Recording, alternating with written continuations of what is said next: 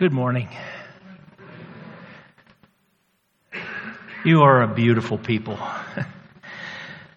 and our Savior is making you more and more beautiful with every passing week and every passing month and every passing year.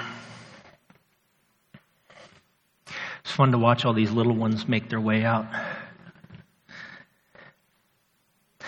Some of you have had the remarkable privilege of standing near the bedside of someone that you loved dearly, and that person was in the throes of death, about to pass from this life to the next. And you had been there at that bedside for quite some time, and at some point, their eyes flew open.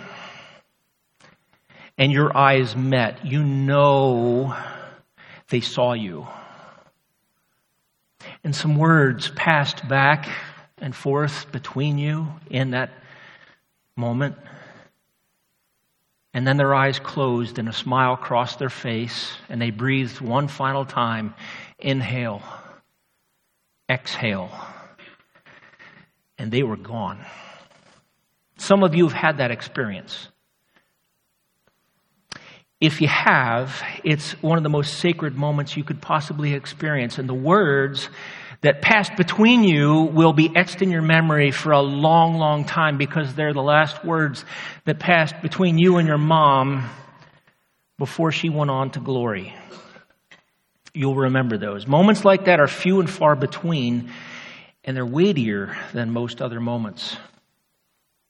On the night that Jesus observed the Passover with his disciples, which was the same night that Judas Iscariot would betray him, the Lord Jesus turned his face upward and had a conversation with his father, and the disciples got to listen in on that conversation. This morning, we'll be considering a few things that he said just hours before he was crucified. Would you join me in prayer as we begin? Father in heaven, before the foundations of the earth were established, you planned the crucifixion of your son so that sinful people could be redeemed and promised an inheritance.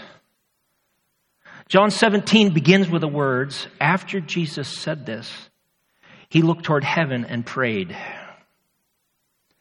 You had seen that moment with perfect clarity before you ever said, Let there be light. You knew that prior to his crucifixion, Jesus would lift his face toward heaven and pray. You knew that within a few hours of this prayer, he would turn, you would turn away from him as he hung naked on the cross, covered with our sin. How precious this prayer must have been to you as your only begotten Son turned toward his Father. As we consider a portion of Jesus' prayer this morning, would it be that the words he spoke on our behalf would be as precious to us as they were to you that evening that Jesus spoke them, because it's in His name that we pray. Amen. As you open your Bibles to John chapter 17, be thinking about what a treasure we have in John's record of Jesus' high priestly prayer. We'll be looking this morning at the final section of that prayer, the portion where we find Jesus praying specifically for us. So we'll be in John 17, 20 to 23. Jesus had already prayed for himself. He had prayed for the 11 disciples who were still around him.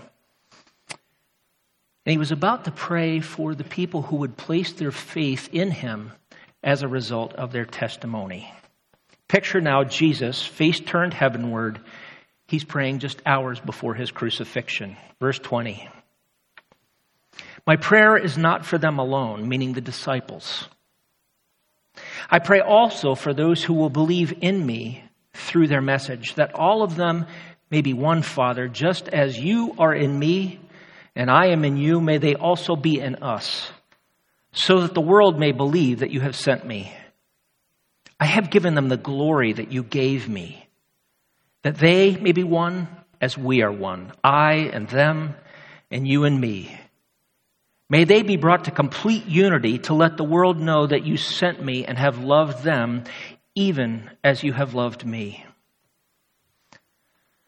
Beloved, there is no way the disciples could possibly have known what Jesus would experience within just hours of that prayer. They heard him pray, but there's no way they could have conceived of what was about to take place. Hours after praying the prayer we just read, Judas Iscariot would come to Jesus in the garden. He would kiss him on the cheek, and that little kiss would start a cascade of horrors that would land Jesus on the cross. How weighty was this conversation between God the Father and God the Son? So let's work through our passage. The first thing I'd like you to see is who Jesus is praying for. Look at verse 20. Jesus says, My prayer is not for them alone. He had just finished praying for the disciples, those 11 apostles who were still gathered around him. Judas Iscariot had left by this point, so there's 11 of those apostles around him. And he says, My prayer is not for them alone. I pray also for those who will believe in me through their message.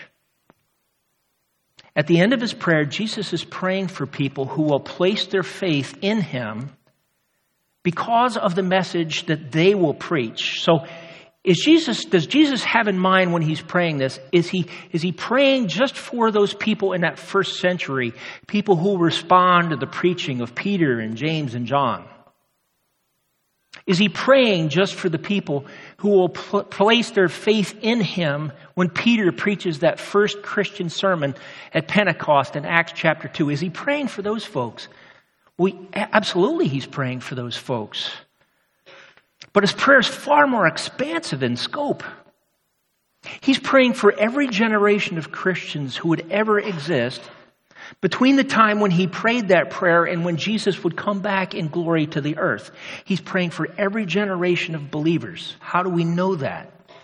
Look again at the passage at verse 20. He says, I pray also for those who will believe in me through their message, namely through the message of the apostles. Christian, why do you believe? Here we are, 2,000 years removed from that prayer. Why do you believe as you do in the Lord Jesus? Well, at some point, at some time, the Lord gave you His Holy Spirit. That Holy Spirit enlivened your heart. You were regenerated, and, and the Holy Spirit gave you a gift faith. So, yeah, you believe because the Holy Spirit's in your heart, but you also believe because at some point, someone took the time to read to you from the Bible.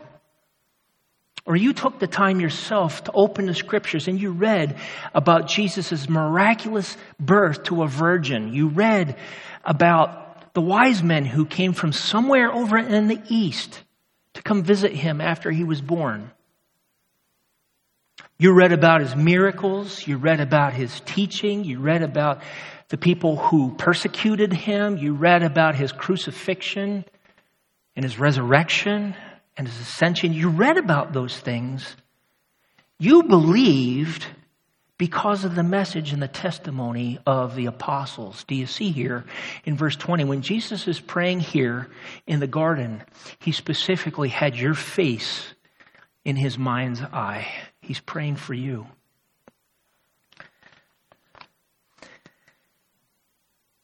These are some of the last requests that Jesus would make to his Father before dying on the cross. How carefully do you think God the Father is leaning in to listen to his Son at this moment when he knows the crucifixion is the very next chapter? I'm going to read verses 21 through 23 once again, and I'm going to do it differently this time. I'm going to emphasize several words as we go through here because I'd like you to see a theme that is developing in this passage. Verse 21 that all of them, meaning us, that all of them may be one, Father, just as you are in me, and I am in you. May they also be in us, so that the world may believe that you have sent me. I have given them the glory that you gave me, that they may be one, as we are one. I in them, you in me. May they be brought to complete unity to let the world know that you sent me and have given them and have loved them even as you have loved me. So, what did the Son of God prioritize in one of his last conversations with his Father prior to his crucifixion? Stare at verse 21 again. That all of them may be one. Father, just as you are in me, and I am in you, may they also be in us. The kind of unity Jesus intends his bride, the church, to experience is modeled directly after the unity that Jesus Christ, the Son of God, has with God the Father. Do you see that there? William Hendriksen points out that the unity that exists between the Father and Son is not only a model for Christians to follow, but it's actually the very foundation upon which our unity in Christ is possible. It's the foundation of our unity is Jesus' unity with the Father. It's both the model and the foundation that makes our unity possible.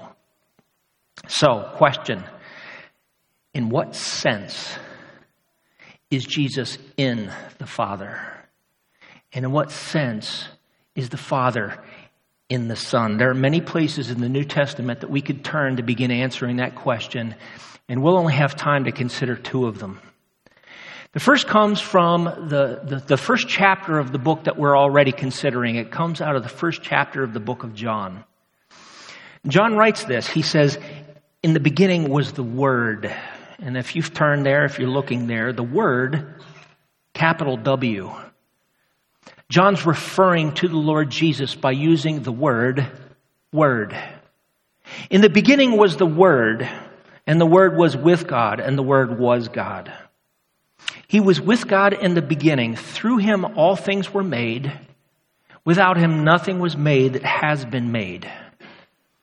So, how are God the Father and God the Son unified? Let me begin answering that question by asking another question. How did God the Father create?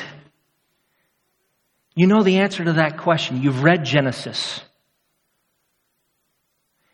And God said, Let there be light. God is creating by speaking. What's John doing here in chapter 1? He's demonstrating to us that somehow God the Father is speaking. Jesus is the word he's speaking. Try to figure that out. Friends, if we could, if we could take the Trinity and get him all neatly boxed up in a way that we could fully comprehend and explain, he would cease being God. That's, that's the best I can do with it. Is that you have God the Father speaking. Jesus is the word of creation. Because John says there's nothing created that was created apart from the Word, the Son. It's fascinating. So at creation, God is speaking, and somehow Jesus is the word that is spoken. How closely associated are God and His Word? How closely associated are you and your words? So you can ask any newly married couple this question and get the answer to that. We could ask Jeremy and Brooke this morning. I don't see him here anywhere. You could ask Jeremy and Brooke. How closely are words associated with who you are?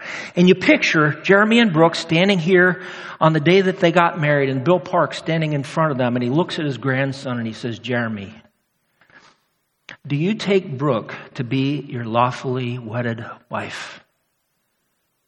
Now, in that moment, how closely is Brooke associating Jeremy with Jeremy's word? Jeremy is going to say, I do. Right? Jeremy's word is inseparable from Jeremy. Why? Well, because by saying that, and those are powerful words, by the way, those are creational words because the words I do are part of what creates that marriage covenant. They're creational.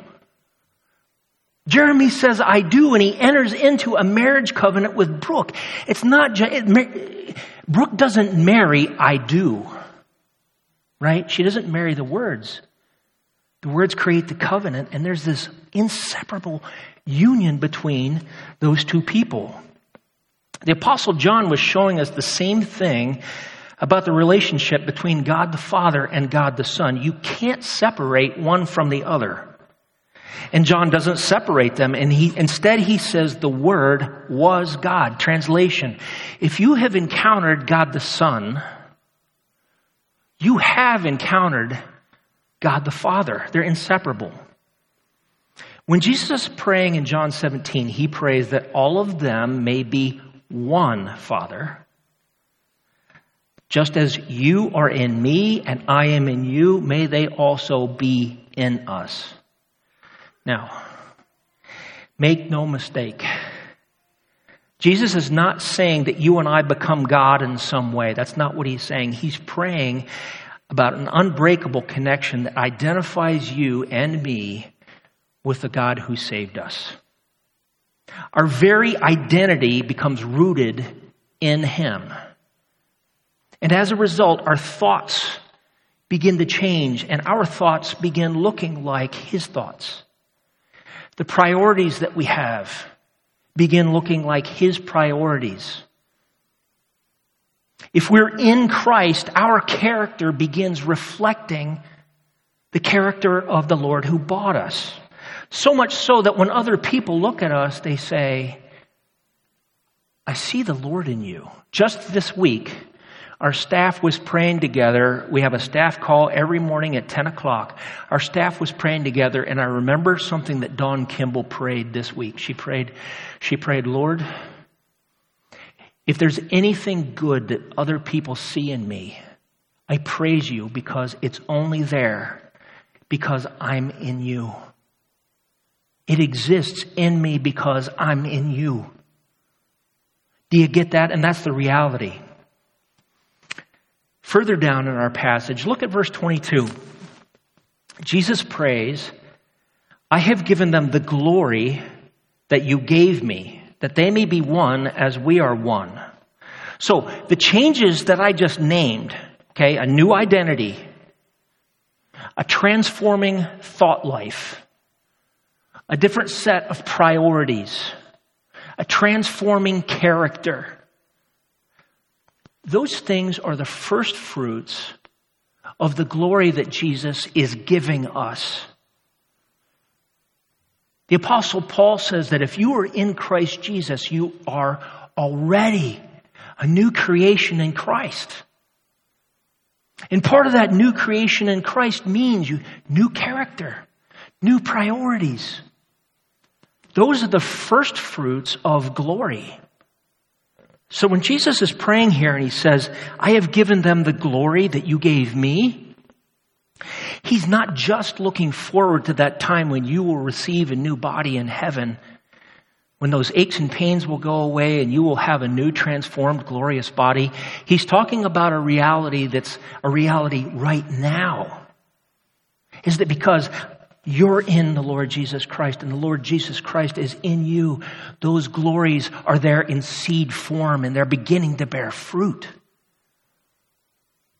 Do you see that?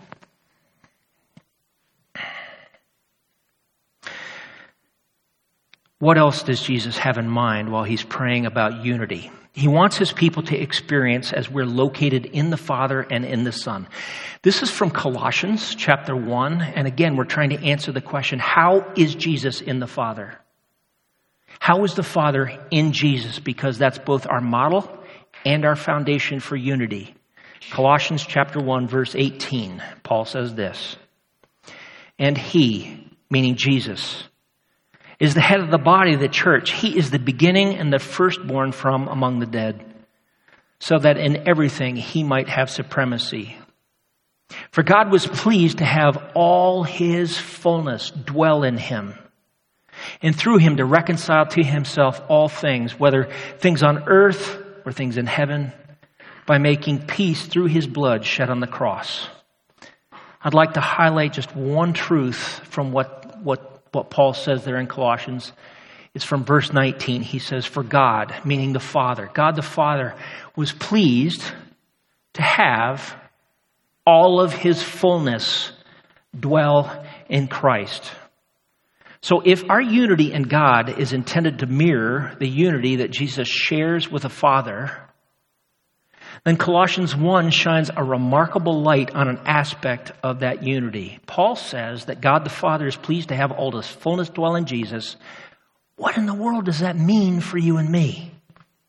So, picture being here on a Sunday morning. You don't have to because you're here.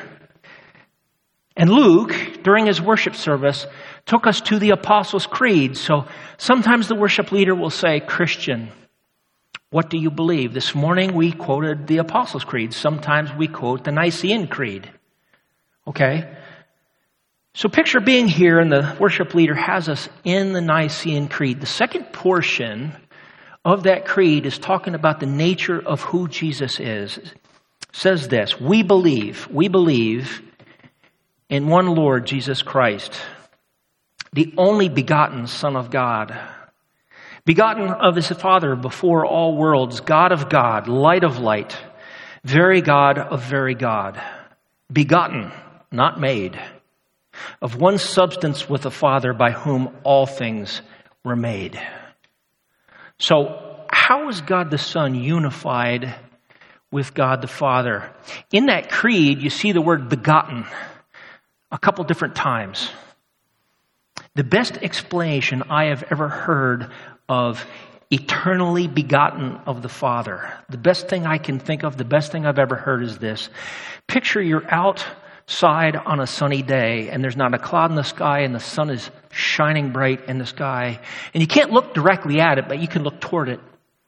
And all around that star, that burning star, is just light that is constantly emanating from the sun, S U N. Light is constantly pouring forth from that star. In a lot of ways, that's a picture of the relationship between God the Father and God the Son. Jesus is constantly coming forth. He's constantly being begotten of the Father. He's always proceeding forth from the Father. He is God of God. The creed says of the same substance, and some translations say of the same essence with the Father. In other words, the idea is that Jesus Christ is made of the same stuff as God the Father. He is no less God than God the Father. And so we wrestle with language, begotten of the same substance, of the same essence. And what we're trying to say is Jesus is God. You can't separate them, even though they're a trinity.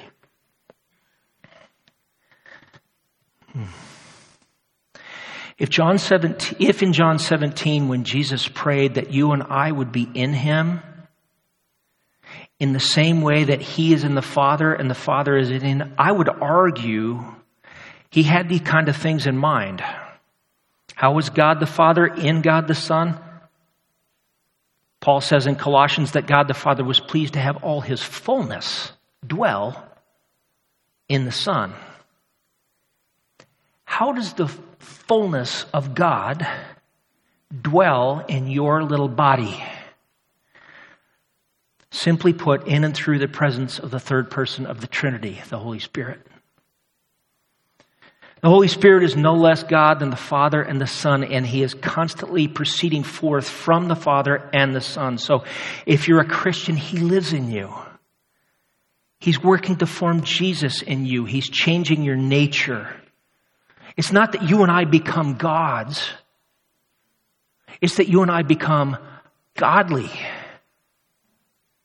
Paul says this in Romans chapter 8. He says, You, however, are not controlled by the sinful nature, but by the Spirit. If the Spirit of God lives in you, and if anyone does not have the Spirit of Christ, he does not belong to Christ. But if Christ is in you, your body is dead because of sin, yet your spirit is alive because of righteousness. And if the Spirit of Him who raised Jesus from the dead is living in you, he who raised Christ from the dead will also give life to your mortal bodies through his Spirit who lives in you. And so God the Father answered Jesus' prayer in the Garden of Gethsemane by sending the Holy Spirit to live in our hearts. We are in Christ by faith. And God is in us by His Holy Spirit. Now, we began the sermon today thinking about the weightiness of last words. And in verse 20 and verse 23 is very near the end of the prayer that Jesus prayed before departing for the Garden of Gethsemane and his betrayal at the hands of Judas Iscariot. So let's ask the question. Why did Jesus pray the way he did? Why did he pray about our location in him and in the Father? And why did he care so much about our unity in him and with one another? Verse 21 says this. So they also may, may they also be in us so that the world may believe that you have sent me. Now look at, look at verse 23.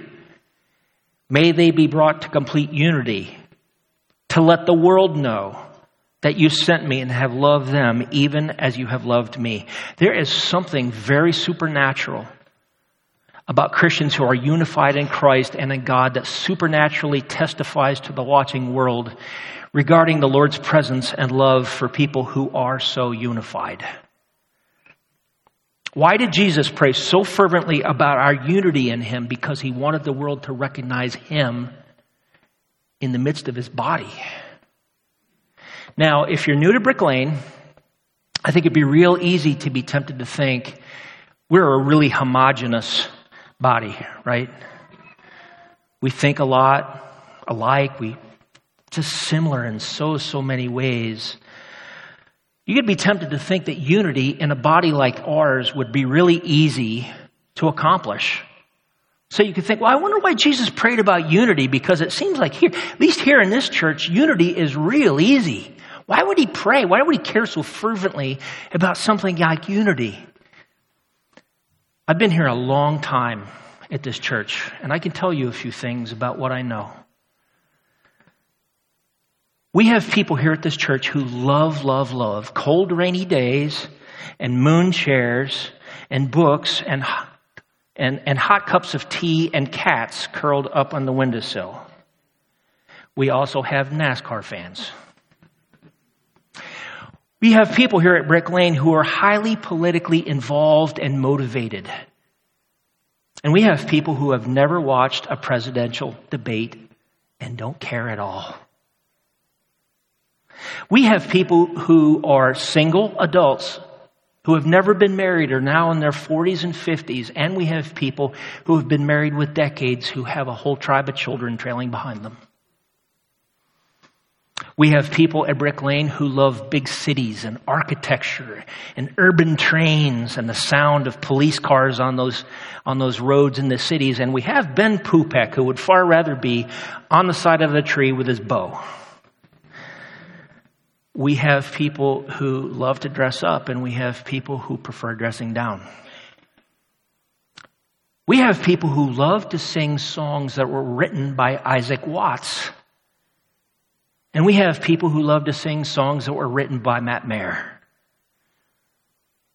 We have people who are very black and white in terms of how they think, and everything you say to that person is going to be taken literally. And we have people in our congregation who are really comfortable with a lot of gray, a lot of nuance.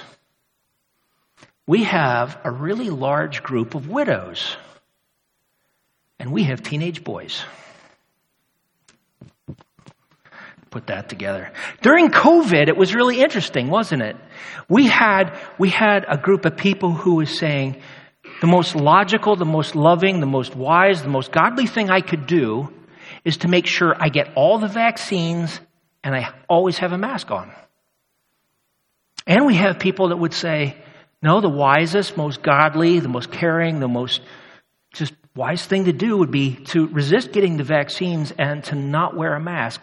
Were any of us surprised at how quickly lines were drawn around that subject? And we had a whole group of people in the middle of it. We have people here at Brick Lane who are convinced that their children should come of age and express faith before they're baptized. We have a lot of people here at Brick Lane that would say, no, no, no, no. My children should be baptized as infants before they can speak a word. We have people of color in this church. And you don't have to look around to know there's a whole bunch of white people here. Which is, I think, why some people would think we're really homogenous, but we're not. We have people who are computer geniuses, and we have people that think that Ram is a kind of pickup truck. We have very young Christians, and we have Christians who have been believers for as long as they can remember and have been Christians for a very long time. We have lifetime foreign missionaries who are here with us, and we have people who have never left the continental United States. We have people in our midst who have life shaping disabilities. And we have people here who are absolute physical specimens. What's my point? As homogenous as this little church in Elverson may appear, we are a very diverse group of people. Why did Jesus, just before his death, pray so fervently that believers would be in him and would be unified? Well, because unity in the midst of this kind of diversity testifies to the watching world that Jesus is, in fact, in our midst. How does that work? How does that look? Well, this past summer, Cindy and Bryn and I spent five weeks in Italy ministering with our missionaries there, Bob and Sue Comer. When we returned here to Elverson, uh, I had an experience that really just set me back on my heels. I think it was a Sunday morning. I was walking up the hallway toward my office, and Riley Driscoll stopped me and she said, Mr. Carter, my family and I have been praying for you every day since you left for Italy. Well, you could have knocked me over with a feather, right? What, do, what in the world do a 15 year old girl and a 56 year old grandfather have in common? I have this young lady who's interested in, in something I was doing. Ultimately, the answer to that question is found right in our passage. Look at verse 23. May they be brought to complete unity to let the world know that you sent me and, here it is, have loved them, even as you have loved me. How unusual is it for a 15 year old girl to approach a 56 year old man to encourage him? Truly. I'm pretty invisible to most 15 year olds. Right? I, I have this white beard. I'm bald. I'm a little overweight. Don't say anything. And I have a personality that's forceful enough that it could be a little bit scary for a 15 year old girl. And yet I've got this young lady who's coming to me and she's, she's pouring out encouragement. Jesus prayed in John 17 that Christians would have God the Father's love in them. Riley has the love of God in her heart. She cared to build me up because we belong to the same God. We have the same Father. We belong to the same Savior. In other words, Riley and I have the same last name. I ought to be asking the question, why would she not come and encourage me? She has that kind of love in her heart, the love that the Father put there. Jesus says that when unity like this exists within the body, that the watching world would sit up and take notice. Have you noticed it here at Brick Lane? That kind of unity. I have.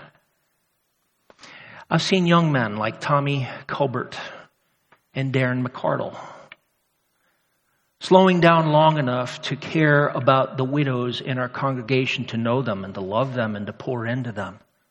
You ever seen one of those young men with a widow in the hall and they bend over with that woman sitting at the deacon bench and they get FaceTime with that widow? You ever seen that? I hope you have. I've seen men of color like Chris Hampton drive up to Sunnycrest to take a white brother David Landis off the hill for lunch. I've seen worship leaders who have really diverse preferences in terms of music build one another up by saying, you know, that service you led today, oh, I was so helped to worship today. Thank you for leading us in worship today. I've heard about many of our older women who no longer have the ability to travel, and yet they write letters to encourage missionaries who are coming home from short term missions. I have seen Nadia Kurtz and Laura Lambert walking up and down the hall with Lonnie during worship services because Lonnie couldn't hold still. I've seen many, many of our members who have differing views on secondary areas of theology agree to disagree and yet continue to invest in one another's lives. Beloved, that shouldn't work. Think about it. That shouldn't work. The church shouldn't work. It shouldn't be possible for bookworms and NASCAR fans, for able bodied people and the disabled, for people of such varied ages, for people who are Democrats and Republicans and libertarians and independents. It shouldn't be possible for computer geeks and rednecks, for blue collar and white collar, for people of varied races, for country bumpkins and urban socialites, for foreigners and generational Americans, for opera and grand old Opry. I'm looking at the Hornbergers right now. For, to flourish in the same body, except that the Son of God, on the night he was betrayed, had a conversation with his heavenly Father. This is what he asked his Father for, that each of us, by being located in him and in his Father, would experience the love that the Father has lavished on us, and that as a result, our unity as a body in Him would be compelling. So if you're here this morning and you know that you are not yet in Christ and in God, if the thought of young men caring for widows, if the thought of NASCAR fans loving bookworms, if the thought of people with vastly divergent political views loving one another well because they belong to Jesus, if life like that sounds compelling to you, you first need to be found hidden in the Lord Jesus Christ. I would really encourage you, if you're here this morning and the things that we have been talking about out of John 17, you would look at that and you would say, I know I'm not in Jesus. But what that bald guy up front has been talking about in terms of the compelling beauty of unity in the body of Christ is really attractive to me. If that's you this morning, in just a few moments, we're going to have two elders and their wives, two church leaders and their wives up here in this front corner, and they are up here specifically to pray with you to answer questions for you about what it means to actually be in Christ, we would urge you, if you're in that boat this morning and you have questions, please come forward, ask those questions, and to be prayed for. If you're here this morning and you know that you are in Christ Jesus, but you're not experiencing the kind of unity we've been discussing this morning, can I make a suggestion? I'm very aware that the picture I've painted of the unity that we've seen here at Brick Lane looks a whole lot like a Norman Rockwell painting. It's all romantic and clean. It looks easy. You're looking at that painting and you're, you're seeing those two people together and you're thinking, oh, that's easy. That's easy. Um, the reality is, unity in the midst of diversity, like what we have here, is really messy. It's really costly. It doesn't just happen. So think about this. When Jesus crossed the gulf that separated sinful humanity from a holy God, it was a costly and bloody condescension. As different as you may be from the person who's sitting two rows in front of you, here's what I can promise you. The difference between you and a person sitting two rows from you is infinitely smaller than the difference between a holy Son of God and you. In other words, Jesus condescended so, so much further. Was such a greater gap between him and me than between me and anybody in this room, truly. Jesus went to the cross so that you could be found in him. The Father poured his love into you by sending Jesus to that cross and sending his Holy Spirit into your heart to produce faith. Loving people that are different than we are is costly. So it's easy to love people who get my jokes. It's really easy to love people who think like I do. It's easy to love people who kind of do life like I do. Here's the thing if I have close friendships with people who are like me, that can happen, and God doesn't need to be in the middle at all. So, if I like fishing, hi Andrew, where's Andrew? If I like to go fishing, I can hang out with other fishermen and we can enjoy one another's company and never talk about God. We can just be focused on fishing. You can have a lot of friendships like that. There's absolutely nothing supernatural about them. The kind of community that Jesus is praying here is the kind of community that transcends real, significant differences. If Jesus' prayer in John 17 is to be answered in our lives, then the love we demonstrate to the people around us will need to reflect the same kind of expensive, bloody love that he showed us. Here's what you know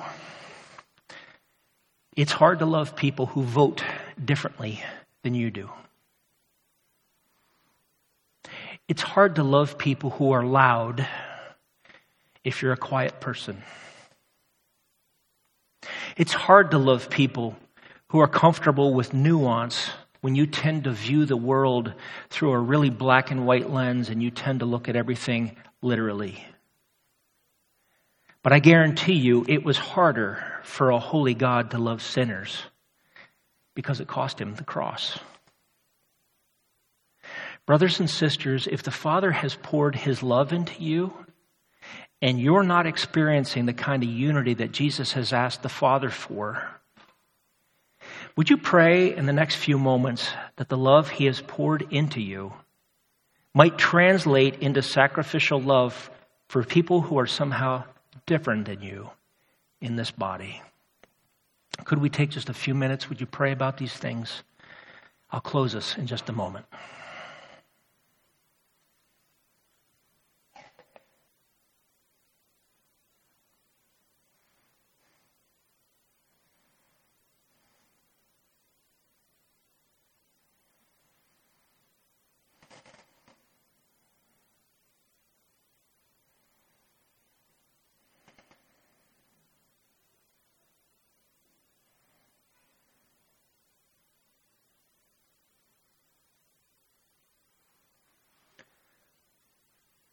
Would you stand if you're able to receive the benediction?